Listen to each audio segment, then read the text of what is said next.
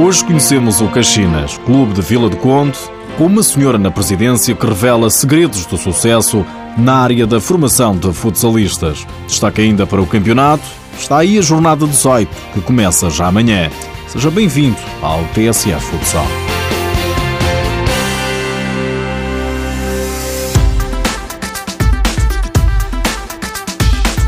Associação Desportiva Cultural e Recreativa das Caxinas é craque na formação. Quando o número de jogadores na Seleção Nacional Sub-17 ascende a 4, merece naturalmente destaque. Tem na liderança do clube uma senhora. Costumo dizer que eu não costumo formar uh, para perder, não é? Portanto, eu acho que formando bem é para ganhar e, para, e, para, e com objetivos, digamos, com qualidade. Silvia Alves, presidente do Caxinas, tem a exigência como trunfo para o sucesso. A formação não pode ser chegar cá, treina e vai embora, porque tem que haver o aspecto mais global da amizade, tem que haver uma ligação. E, e, acho que isso é uma força muito grande que nós temos entre todos. A Federação Portuguesa de Futebol agradece e faz destaque com esta equipa no sítio oficial do organismo.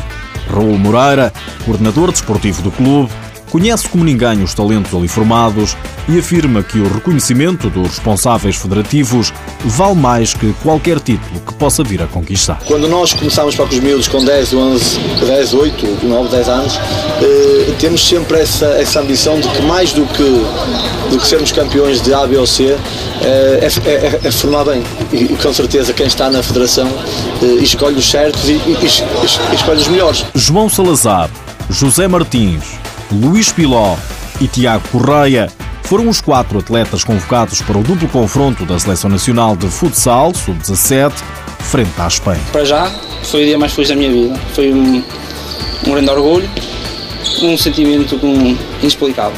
Perguntei se ele estava a brincar comigo, perguntei como é que sabia. Não sei, não consigo dizer o que é que ia na minha cabeça naquela altura. Não sabia ao certo o que, do que esperar da convocatória, mas quando saiu fiquei bastante contente e pronto, agora desfrutar ao máximo do que aí. Parece que até a paixão por jogar aumentou.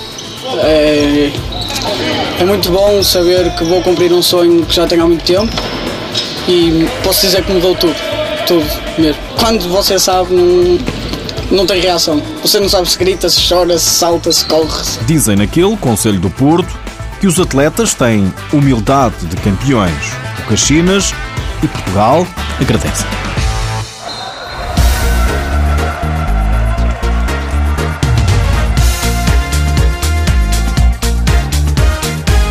Este fim de semana joga-se a jornada 18 do campeonato. Amanhã o destaque vai para a deslocação do Benfica ao terreno de Borinhosa. Juanro, guarda-redes dos encarnados, recorda na BTV que o jogo da época passada deu empate num terreno muito difícil. Aí sabemos que é uma, uma cancha difícil. A temporada passada empatamos a zero e, e chega sendo uma boa temporada. O Borinhosa é quarto classificado, tem menos um ponto do que o Braga Juanjo garante que estão todos concentrados no campeonato. O europeu já é passado. Acabamos de chegar todos, juntarnos todos para, para seguir a, a mesma linha que estamos que estamos haciendo, pero bueno, creo que un poco con ilusión y con ganas de ya otra vez de volver a la liga y, y competir. O Borinhosa Benfica está marcado para amanhã às 3 da tarde. As imagens passam na RTP.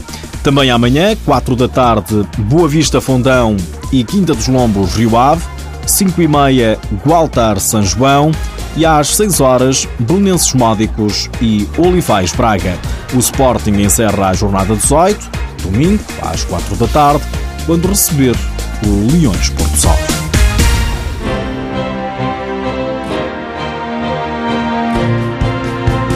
Nas últimas horas, ficamos a saber que o Sporting emprestou o guarda-redes Gonçalo Portugal ao Quinta dos Lombos.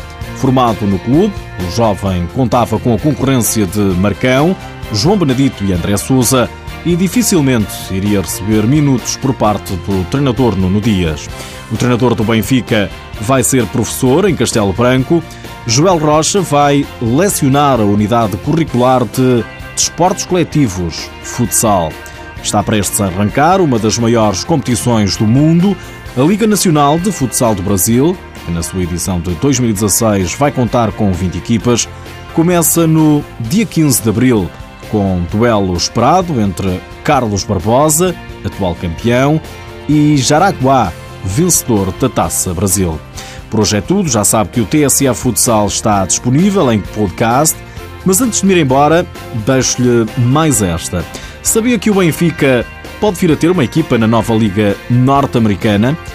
Com a entrada dos Estados Unidos na modalidade, o site ESPN diz que o clube português e o Atlético de Madrid também estão na lista para entrar na liga, tal como Boca Juniors e o Corinthians.